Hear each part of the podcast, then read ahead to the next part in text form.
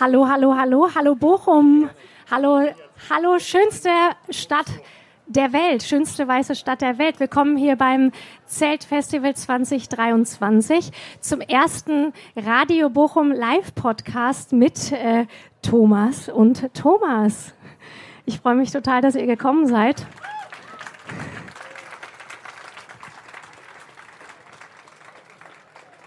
Ja, die beiden Oberthomasse der Stadt habe ich eingeladen auf das grüne Kanapee. Normalerweise steht das ja im Schauspielhaus Bochum und da gucken uns nicht so viele Leute zu. Heute guckt ihr uns zu und ich freue mich total, dass ihr da seid. Vor allen Dingen freue ich mich, ich freue mich auch, dass du da bist, Thomas, aber ich freue mich auch, dass du da bist, Thomas, weil es stand so ein bisschen auf der Kippe, ne? Ja, es stand tatsächlich auf der Kippe. Ich setze mich. Weil es mir gesundheitlich nicht ganz so gut geht. Ähm, irgendwas habe ich mir eingefangen. Und ich glaube, wenn wir in Stuttgart ein anderes Ergebnis gehabt hätten, hätte ich heute auch gerne abgesagt. Aber nach dem Ergebnis dachte ich, es bietet sich an, hier vorbeizukommen und sich zu stellen. Juhu! Ja, wie schön, wie schön, dass ihr da seid. Ich saß ja schon mit euch beiden hier auf dem grünen Kanapee im Schauspielhaus. Einmal mit dir, Thomas, und auch mit dir. Und jetzt haben wir ein Dritt zu Date, äh, zu, zu dritt. Ein Date zu dritt. Mal gucken, was daraus wird heute. Ja, wie geht's? Wie war das Wochenende so? also meinte sie jetzt mich? Nee, ne? Warte mal, wir müssen kurz klären. Kennt ihr euch eigentlich? Sagt ihr sie oder du? Also wir haben uns gerade erst kennengelernt. Wir haben vorher noch nie miteinander gesprochen. Und wie war's? Das war wunderbar. also, äh, ich kann es nur bestätigen und ähm, damit hat sich die, die Frage die zuvor gestellt wurde, ja auch erledigt, oder? Ja, genau. Also ihr sagt du. Also ich habe euch jetzt... Völlig äh, unproblematisch. Ja, okay, ne? Thomas, Thomas. Thomas. Also ja, Wochenende. Wie war's Wochenende? Wie hast du dein Wochenende verbracht? Entschuldigung. Ja, ähm, das Wochenende war ziemlich bescheiden. Ähm, ich glaube, jeder, der, der unser Spiel gesehen hat und unseren Auftritt in Stuttgart gesehen hat, der denkt genau das Gleiche. Ähm, das war alles andere als das, was wir uns vorgenommen haben. Ich habe gerade von Thomas erfahren, dass er nur die erste Halbzeit auf dem Handy gesehen hat und Gott sei Dank dann einen Termin hatte. Ich hoffe, viele hatten noch zweite Halbzeit einen Termin. Ähm, ja, äh, es war schlecht und da gibt es auch nichts schön zu reden. Und äh, ich habe das danach schon gesagt, ähm, direkt nach dem Spiel. So dürfen wir uns nicht präsentieren. Das tut mir auch für jeden leid, der, der vor Ort war, äh, für jeden Fan. Ähm, ein Teil habe ich auch zur Mannschaft gesagt, muss ich ganz klar mir an, äh, zuschustern. Ähm, der Plan, den wir hatten, war schlecht und das ist meine Aufgabe. Und für mich ist immer entscheidend und mich erinnert die Situation ein klein bisschen an letzte Saison, als wir das erste Spiel in Leipzig gemacht haben. Ähm, ich weiß, was zu tun ist, ich weiß, wie wir an die Sache rangehen und danach kam das Spiel gegen Frankfurt, jetzt kommt das Spiel gegen Dortmund. Und nicht, dass ihr jetzt das Falsche denkt, das ist ja jetzt eigentlich kein Fußball-Live-Podcast. Ne? Ich wollte dich jetzt einfach fragen, was du am Wochenende gemacht hast, netterweise. Ne? Eigentlich wollen wir hier nicht äh, vordergründig über die Dreierkette sprechen. Möchtest du noch was dazu sagen zum Wochenende? Du hast nur, wirklich nur die erste Halbzeit gesehen. Ja, ich war in Berlin äh, übers Wochenende und ähm, also ich war in Bielefeld komplett. Ähm, in Bielefeld war ich schon ganz häufig und habe noch nie einen Punkt mitgenommen. Insofern passte das auch im Pokal. Da gibt es zwar keine Punkte, aber auch Niederlagen. Ähm, äh, und äh, er hatte mir nicht vorstellen können, ähm, äh, dass es nicht äh, Veränderungen in der Art, wie gespielt wird, gibt.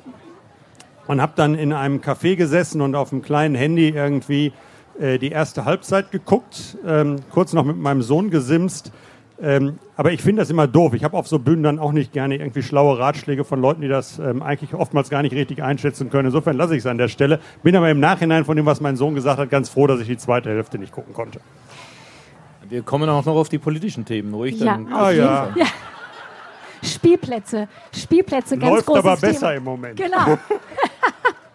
ja, und äh, aber tut dir dann Thomas Letsch leid, wenn du so, wenn du so. Mir, mir, mir, tut das für uns alle leid. Also ich weiß nicht, ich gehe seit meinem vierten Lebensjahr dahin, äh, äh habe irgendwann mal äh, in fast nüchternem Zustand auf dem Flughafen in Trabzon vor 25 Jahren oder 27 mittlerweile einen Fanclub mitgegründet. Das heißt, das ist was, was jeder Fan irgendwie ähm, mit über das ganze Wochenende und die nächste Woche nimmt. Also ähm, auch unabhängig davon, ob es jetzt ein Derby ist oder nicht, sondern wenn das so läuft, ist das irgendwie was, was einem äh, den Tag gestaltet. Ähm, auch in dem Fall in negativer, aber eben häufig in letzter Zeit eben auch in extrem positiver Hinsicht. Äh, und insofern, klar, ähm, ist das was, was einen beschäftigt, wo man sich ärgert, wo man mitfiebert. Äh, und wenn es halbwegs irgendwie so geht, dann ist das ja auch so, dass man sich irgendwie schon äh, äh so im Hinblick aufs Wochenende darauf freut, dass das losgeht irgendwie. Und ähm, klar, doofe Situation im Moment, aber nochmal, ist erster Spieltag, wird auch wieder besser. Ähm, alles andere hilft ja auch nicht. Es ist ja auch erstmal nur ein verlorenes Spiel, oder? Ja, aber man, man sieht daran, wie schnelllebig unser Job ist, wie schnelllebig Fußball ist. Ich glaube, wir alle und äh, erinnern uns noch gern zurück an das Ende der letzten Saison.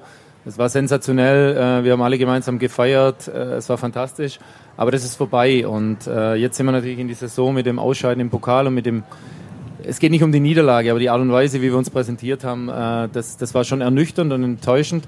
Äh, nichtsdestotrotz ist es tatsächlich der erste Spieltag. Es gibt einige Mannschaften, die genauso viele Punkte haben wie wir. Wir sind mal wieder von der Tordifferenz ganz am Ende. Ähm, das haben wir uns fest vorgenommen, dass wir stabiler werden. Das ist nicht wirklich geglückt, aber äh, wir werden mit Sicherheit nicht den Kopf ins Sand stecken oder sagen, ja, äh, jetzt, jetzt stellen wir alles in Frage, sondern äh, wir müssen es gut analysieren. Nochmal, wir wissen, was zu tun ist und, und so wird man die Sache rangehen. Wir haben es letztes Jahr gezeigt und wir werden es auch dieses Jahr wieder schaffen. Genau.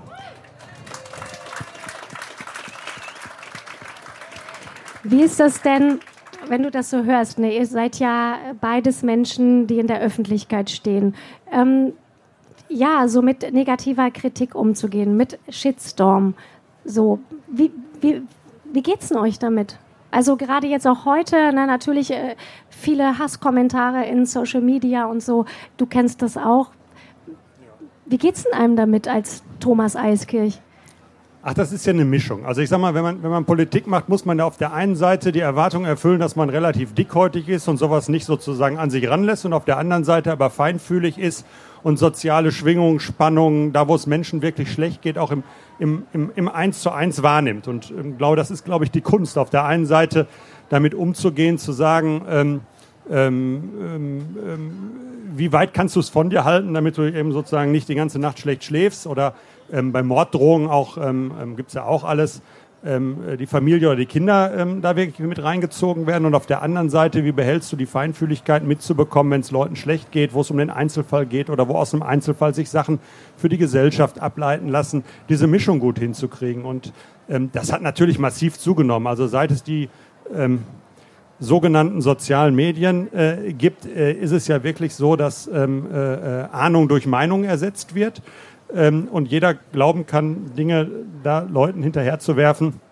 von denen man früher nicht geglaubt hätte, dass sie einem das persönlich sagen. Und das, was daraus passiert ist, dass sie es mittlerweile einem auch persönlich sagen. Also das, was eigentlich an Mitmenschlichkeit oder an Respekt dem Gegenüber gegen ähm, eigentlich normal war, das, das, das verabschiedet sich aus der Gesellschaft. Und das ist kein Problem, glaube ich, für die Person Thomas Letsch oder für die Person Thomas Eiskirch vielleicht auch, aber es ist vor allem ein Problem für unsere Gesellschaft, weil das eine Gesellschaft wird, wo daraus immer nur noch ein Gegeneinander, das Gegeneinander Neiden ähm, nach oben gespielt wird und eigentlich immer weniger das, wie man ähm, Leben gemeinsam gestaltet. Und das ist das, was mich da eigentlich am meisten dran nervt. Warum macht man dann sowas? Also stellt, beziehungsweise stellt ihr euch dann die Frage, zum Beispiel jetzt nach so einem Tag, gestern, hast du dich dann mal wieder vielleicht gefragt, warum mache ich diesen Job? So? Nee. Das wäre auch verheerend, wenn, äh, wenn man sich diese Frage nach, nach einer Niederlage stellen würde. Ich fand es fantastisch, was du gerade gesagt hast. Äh, ich glaube auch, dass es ein, tatsächlich ein, ein, insgesamt ein gesellschaftliches Problem ist und auch eine Entwicklung in der Gesellschaft, die aus meiner Sicht absolut negativ ist. Ähm, das Schöne ist, äh, ich wusste nichts von Hastiraden, weil ich habe kein Social Media. Danke dir für die Information. Ähm, aber es, es gehört einfach dazu. Mir macht mein Job jeden Tag Spaß. Ich schaffe es nicht, äh, nach einem Spiel dann gut zu schlafen. Ich schaffe es auch nicht, den zweiten Tag gut zu schlafen. Aber, aber ich gehe jeden, gern, jeden Tag gerne hin, äh, weil es mir einfach riesig Spaß macht, mit den Leuten, mit meinem Staff, mit, mit der Mannschaft zu arbeiten. Und, und deshalb mache ich das. Und ich habe einen der tollsten Job, wenn nicht den besten Job, äh, den es gibt. Und von dem her äh, überhaupt keine Zweifel oder irgendetwas. Toll. Und du, hast du auch den tollsten Job? Denkst du das auch? Ich habe einen ganz tollen Job. Ähm, äh, ich, ich, ich, sag mal, ich sag mal so, ähm, äh, die durchschnittliche Verweildauer von Trainern ist noch kürzer als die durchschnittliche Verweildauer von Oberbürgermeistern. Und insofern ist das im ersten Jahr wirklich jeder Tag. Ab und zu gibt es irgendwann auch mal Tage, so nach sieben, acht Jahren, wo das morgens nicht immer in der gleichen Qualität ist, kann ich sagen. Ähm, aber ich wünsche das, dass man genau in diese Situation kommt, acht Jahre in Bochum und auch mal irgendwann einen Tag zu haben, wo man sagt, Mensch, heute hätte ich auch was anderes machen können. Nein, zur Frage zurück. Ähm,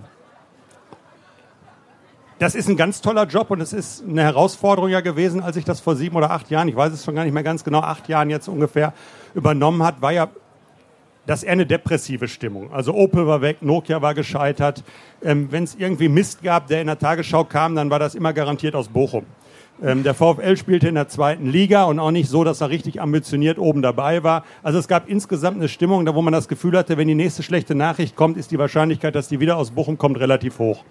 Und deswegen war das total wichtig und das war ja auch ähm, ähm, als Richtung VfL Aufstieg oder als Thomas Letsch die Mannschaft letztes Jahr übernommen hat.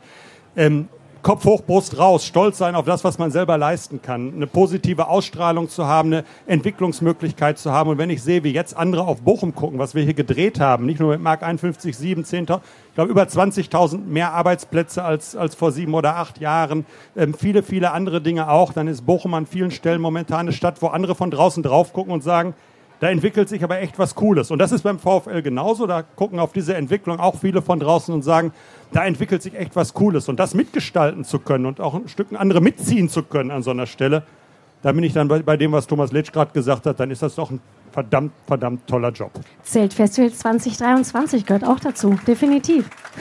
gehört auch dazu, ja. Und auch das kann ich nur bestätigen, wenn ich, wenn ich zurückdenke an die, an die freien Tage wie, wie wir als VfL Bochum äh, wahrgenommen werden. Also äh, nach außen hin, egal ob du, ja, ob du hier im Ruhrgebiet bist, ob ich bei mir in meiner ursprünglichen Heimat in Stuttgart war, in Salzburg war oder auch im Urlaub. Ähm, so viele Leute, die es uns einfach gönnen, weil dieser Verein so sympathisch ist und diese Stadt so sympathisch ist. Und das ist auch das, warum ich mich wohlfühle. Vielleicht liegt es auch daran, dass ich jeden Tag gern zur Arbeit gehe. Ich habe aber darüber nachgedacht, es gab schon ein, zwei Tage, wo es dann ja. Vielleicht liegt es auch an Thomas Eiskirch, dass du dass, dich so Dass wohl die fühlst. Tage nicht so gut waren, wo er darüber nachgedacht hat. Das ist charmant, Danny. Nein, aber es, es, es kann ja schon mal passieren, Ja. dass. Ja, alles gut, alles gut. Ja. Sag noch mal, du hast mir das ja schon mal erzählt, aber das wisst ihr hier vielleicht nicht heute. Was hast du gedacht, als äh, Bochum anrief, als der VfL anrief, beziehungsweise als du hörtest, äh, du bist im Spiel? Dachtest du, geil? Bochum, ich, ich komme aus dir. Dachtest du, ich will zu dir. Ja, das dachte ich äh, nicht sofort. Im ersten Moment dachte ich, wow, ja, vielleicht auch geil, aber äh, noch nicht so, jawohl, das musst du unbedingt machen. Die Situation war ja alles andere als einfach zu dem Zeitpunkt. Ich war in einem Vertragsverhältnis, äh, mir ging es gut, ähm, es war eigentlich alles in Ordnung. Und dann äh, habe ich ja eine Nacht drüber geschlafen und dann war schon, boah, das ist mal richtig gut. Und am dritten Tag war klar, hey, ich will das unbedingt machen und hoffentlich bin ich nicht nur im Spiel, sondern dann direkt äh, auf der Bank und mit dabei. Und, und ich freue mich riesig, dass es geklappt hat. Und das kann ich auch nochmal sagen. Ich habe es nicht einen Tag bereut, diesen Schritt zu gehen. Und ja, letztes Jahr haben wir es gezeigt, dass es, dass es auch, äh, ja, dass wir erfolgreich sein können. Und nee, jetzt komme ich wieder auf das, was am Wochenende war. Das ist mein Genau, Fehler. da waren wir jetzt gerade weg. Und Warte. Au außerdem haben wir jetzt, glaube ich, das Fußballthema haben wir eh abgehakt. Ja, genau. Was, nee, ganz kurz noch, aber nee, zur Person eher. Was dachtest du denn, als du gehört hast, Thomas Letsch wird Trainer? Wo Kenne kenn ich nicht, dachte ich als erstes. Und das, ob ich mich wirklich für Fußball interessiere ähm, äh, und äh, ähm, auch was jetzt Verpflichtungen und so angeht, echt immer up to date bin oder auch was die Gerüchteküche angeht und solche Geschichten. Aber ähm, ganz offen kenne ich nicht, war die erste Reaktion. Und als ich dann ein bisschen was drüber gehört habe, ähm, da ist mein Sohn dann auch ähm, sofort unterwegs, ein bisschen zu gucken, wie spielt denn Vitesse und äh, ein bisschen ähm, YouTube sich mal anzugucken und zu gucken, was ist das für eine Spielanlage. Ähm, da dachte ich schon, oh, das ähm, ist eine spannende und mutige Entscheidung von Patrick Fabian. Das war ja auch eine Situation mit vielen Wechselsituationen, anderen Diskussionen im Verein. Das, das ist ja das Schnelllebige. Also Thomas Litsch hat vorhin von der Schnelllebigkeit gesprochen. An die Diskussion zu dem Zeitpunkt erinnert sich ja heute schon keiner mehr. Äh, Sesi auf dem Absprung ähm, oder war gerade weg. Also es, es war eine durchaus ähm, nicht ganz einfache Situation, wo ich finde, dass ähm, Patrick Fabian äh, eine wirklich mutige Entscheidung getroffen hat, zu sagen, ich nehme jetzt nicht irgendwas, was mir keiner vorwerfen kann, sondern ich versuche jemanden zu bekommen, von dem ich überzeugt bin, dass der eine, einen Plan dafür hat, wie wir diesen Verein entwickeln wollen. Und ähm, das finde ich, kann man auch erkennen. Ja, und vielleicht äh, da ergänzend, also genau dieses Gefühl hatte ich. Äh, ich hatte bei, bei den Gesprächen von Anfang an das Gefühl, ja, die wissen über mich Bescheid, die wissen, wofür ich stehe, was ich für ein Typ bin. Und ja, und das gibt dir natürlich dann auch ein, ein, gutes Gefühl für den Start. Es gibt keine Garantien in dem Job, aber wenn du, wenn du merkst, beide Seiten wissen übereinander Bescheid, dann, dann hilft es. Und ich glaube, diese, diese Reaktion, wer ist der denn? Ähm, die gab es nicht nur hier oben, die gab es wahrscheinlich beim einen oder anderen hier oder wahrscheinlich bei jedem, ähm, weil, weil mich natürlich niemand kannte hier in Deutschland. Aber ich sage immer, äh, soll mich keiner beurteilen, wenn ich beginne, sondern sie soll mich beurteilen, wenn ich hoffentlich von alleine gehe oder wenn ich gegangen wäre. Das gehört bei uns leider eben auch dazu. Siehst du, das ist schon so eine Parallele. Und äh, hast du ihm das zugetraut? Jetzt sind wir doch wieder beim Fußball. Aber hast du gedacht, der richtet, wird das richten? Der schafft das? Du hörst ja nicht auf mit dem Fußball. Insofern ja, müssen wir ja immer antworten. Es geht auch. Es ist ja jetzt auch. Ich höre gleich auf. Nö, ist ja völlig in Ordnung. Ähm, ob ich das sofort gedacht habe, weiß ich nicht, weil dann kam ja das Spiel gegen Leipzig. Ähm, äh, und äh, diese, diese Idee, und jetzt sind wir, sonst sind wir gleich noch, sollten wir heute nicht hier über Dreier, Vierer, äh, 4222 oder was weiß ich immer sprechen. Oder die Analyse übrigens sehr lesenswert auf 1848 im Moment äh, zu dem Thema.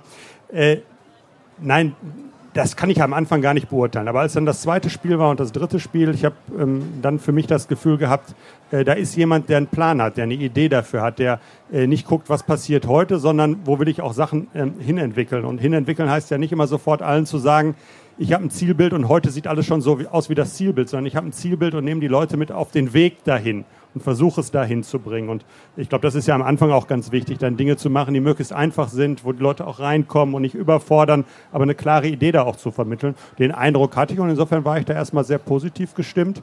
Aber das sind ja alles Blicke von außen. Also wie soll ich seine Arbeit wirklich beurteilen können? Ähm, ich habe keine Ahnung, ob, ob Thomas Litsch glaubt, dass er meine wirklich beurteilen genau, kann. Wie findest du ich tippe, am Ende des Tages genau. ist das alles immer ein bisschen draufgucken von außen in Wirklichkeit. Ja. So pass auf, jetzt können wir, haben wir die Chance, anderes Thema. Wie findest du denn seine Arbeit?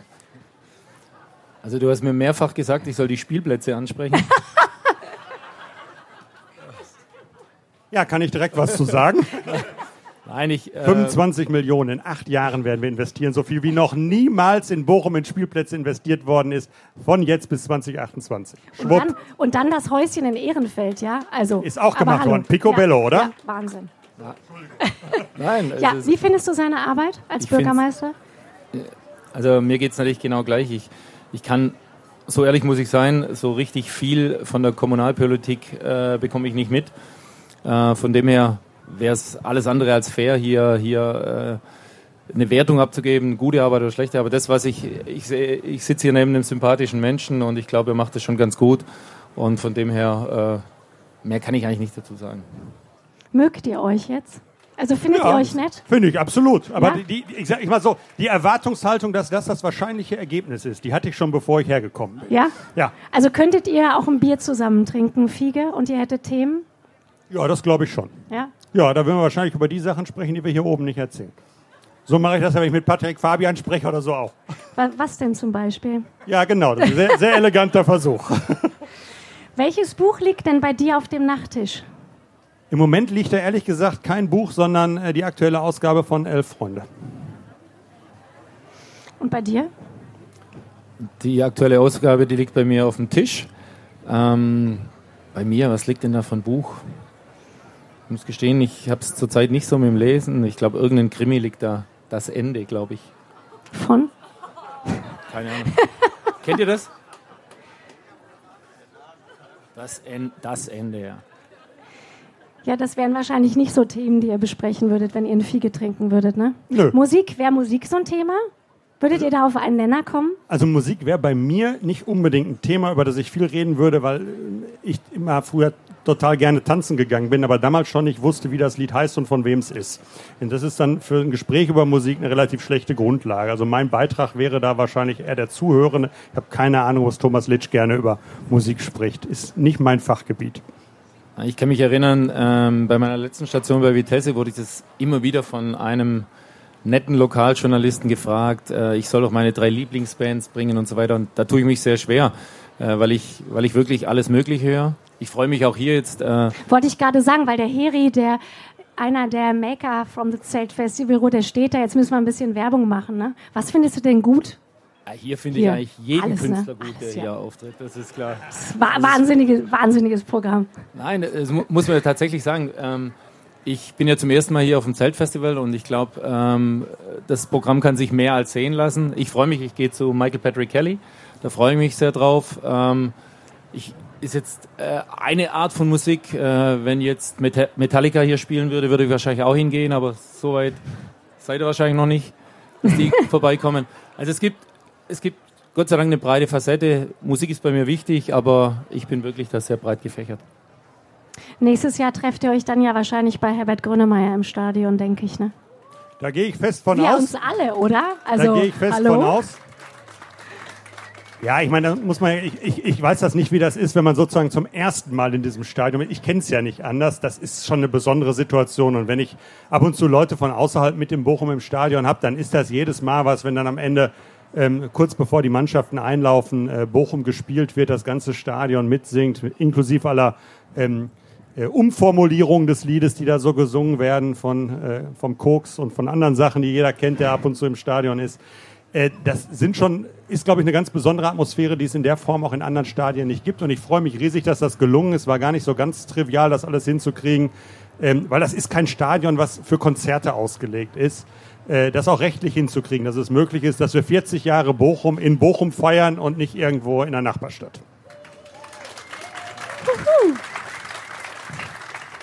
Ich muss die Uhr also, im Blick behalten, wurde also mir gesagt. Bochum in Königsblau zu feiern, das wäre die absolute Höchststrafe gewesen, um das mal ehrlich zu sagen. ja, vielleicht dazu auch noch. Ähm, ich wurde oft gefragt, wie, wie das Gefühl ist, wenn man, wenn man ins Stadion kommt und dann kommt das Lied und, und alle singen. Kriegen wir ja nicht mit. Wir stehen da unten. Das ist Tunnel. wirklich krass, dass ihr das gar nicht mitbekommt, ne? Nein, aber äh, ich glaube, immer wenn irgendein Bekannter oder Freund da ist, äh, bekomme ich danach die Videos und jeder ist total begeistert. Also es ist, es ist was Einzigartiges und ähm, ich freue mich, wenn er dann bei uns im Stadion spielt und ich glaube, das wird großartig. Das wird toll. Jetzt sind wir wieder beim Fußball. Hilfe. Was hättest du denn gemacht, wenn du nicht OB geworden wärst, Thomas? Da habe ich mir ehrlich gesagt damals keine. Was kannst du noch? Ach, das weiß ich gar nicht. Also ich, ich habe da ja ein bisschen Glück in meinem Leben. Ehrlich gesagt, mich für eine Wahl, zu einer Wahl zu stellen, sowohl damals für den Landtag als auch jetzt zum Oberbürgermeister, ist das einzige Mal und ich habe mich gleich bei allen beworben sozusagen. Ich habe mich in meinem Leben sind sonst die Aufgaben immer zu mir gekommen und bin mir ganz sicher, irgendwann wäre auch dann eine andere Aufgabe zu mir gekommen. Ich habe aber keine Ahnung. Irgendwas wäre passiert, wo ich dann gesagt hätte, da habe ich Lust zu, da kann man was gestalten, da kann man was bewegen. Das war das, was mich immer angetrieben hat. Ähm, habe ich mir nie konkret Gedanken gemacht. Das ist, es ist echt Glück, muss man sagen, oder ein Segen, äh, dass ich einen Lebenslauf habe, wo, wo die Aufgaben mich gefunden haben und weniger ich die Aufgaben. Bin ich sehr dankbar für, aber ich gebe mir Mühe, das so zurückzugeben, wenn ich die Aufgaben, die ich annehme, dann versuche ordentlich zu machen. Und was muss noch kommen? Die Frage kriege ich im politischen Kontext immer mal wieder gestellt. Ich lasse die immer Aber im ich meine die gar nicht so politisch. Ich nee. meine jetzt auch, was ähm, muss noch was Bestimmtes kommen? Zum Beispiel musst du noch auf den Kilimanjaro oder musst du ja, irg irgendwann in meinem Leben will ich noch mehr von der Welt sehen. Also das sind ja schon, ich denke, das ist hier auch so, das sind ja alles Aufgaben, die man im Regelfall irgendwie zwischen 70 und 80 Stunden die Woche macht. Da bleibt für so ganz viele andere Sachen nicht viel. Also man ist morgens weg und kommt nachts wieder. Ähm, äh, da kriegt man das Leben drumherum, also das echte Leben sozusagen, echt nur sporadisch mit. Und ähm, irgendwann wird eine Zeit auch kommen, wo man sich dem wieder stärker widmet. Und wann das ist, das verrate ich nie. Was muss denn bei dir noch kommen? Ich weiß nicht, ob noch so viel kommen muss. Also ich, ich bin jemand, der, der aufgrund den, der Erfahrungen, die ich gemacht habe in meinem Leben, wie es sich entwickelt hat, ähm, gar nichts davon hält, irgendwie zu planen. Ich genieße den Moment, ich, ich bin glücklich da, wo ich jetzt bin und ich habe ich hab keine Ahnung. Also wenn man, wenn man sich anschaut, meine Geschichte ist ja auch etwas außergewöhnlich für, für einen Bundesliga-Trainer ähm, mit, mit der Zeit als Lehrer, was ja viele nicht wissen. Ich habe auch zwei Semester Elektrotechnik studiert, ähm, war auch eine interessante Erfahrung. Ähm, ja, und, und äh, jetzt sitze ich hier und darf mit euch plaudern äh, in meiner jetzigen Funktion und dementsprechend halte ich von Planungen eigentlich gar nichts. Und es muss auch nichts groß kommen. Ich, äh, ich wünsche mir, dass ich, dass ich, dass ich gesund bleibe, dass, äh, dass meine Familie gesund bleibt, dass ich Zeit auch irgendwann finde, tatsächlich mit Familie und Freunde etwas mehr Zeit zu verbringen. Ähm, zu reisen wäre wär auch mal schön, aber, aber wie gesagt, aktuell ist es, wie es ist und es ist toll, so wie es ist. Das,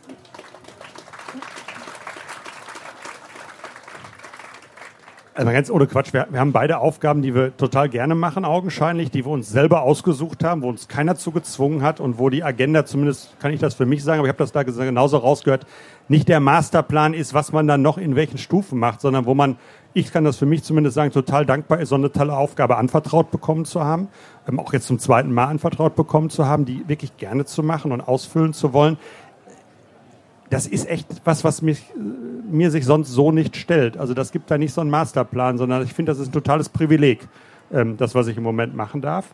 Ähm, und solange ich das machen darf und machen möchte, mache ich das gerne. Und dann ist es auch gut. Und dann denkt man neu nach. Aber ähm, solange, finde ich, gibt es da nicht diese Schrittigkeit, die ja, glaube ich, in beiden Berufen oftmals unterstellt wird. Ich glaube, die gilt aber höchstens immer für die Hälfte von denen, die da unterwegs sind.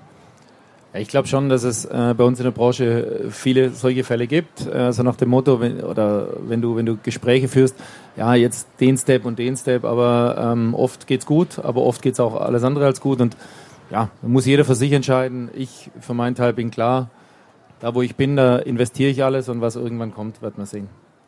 Kennt ihr das? Kennt ihr das Impostor-Syndrom?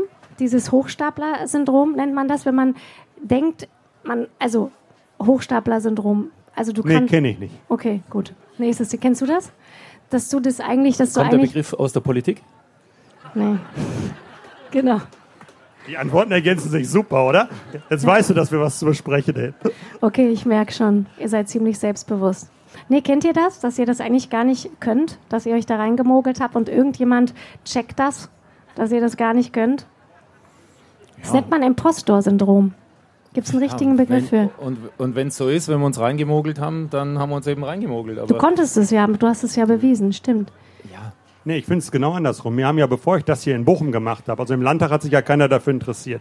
Aber als ich das hier in Bochum machte, gab es eine ganze Kampagne, der ist zu doof und kann nix. Das Bei heißt, dir? ja, ja, total. Ähm, äh, gibt so ein, gab, gut gesteuert. Ähm, und da habe ich mir gedacht, okay, die Erwartungshaltung ist, der kann das nicht, aber ich war die ganze Zeit sicher, ich werde das können. Und ich werde das auch, ohne das, was die alle glauben, was ich nicht kann, ganz sicher genau an den Stellen gut können. Also da war ich total von überzeugt. Ähm, jetzt hört sich doof an, aber bei der zwei, bei der Wiederwahl war es ja auch so ein überragendes Ergebnis, dass das zumindest andere auch eingestehen mussten, auch die, die es vorher nicht wollten. Mist, der kann das wirklich. Ähm, und damit finde ich, lebt sich viel besser als andersrum mit diesem wie auch immer gearteten Imposter. Syndrom, von dem du gerade gesprochen hast. Nein, ich, ich denke auch. Ähm, also ich bin jetzt auch keine 22 mehr. Ähm, und da. Ich auch nicht. Ja, aber du bist relativ nah dran.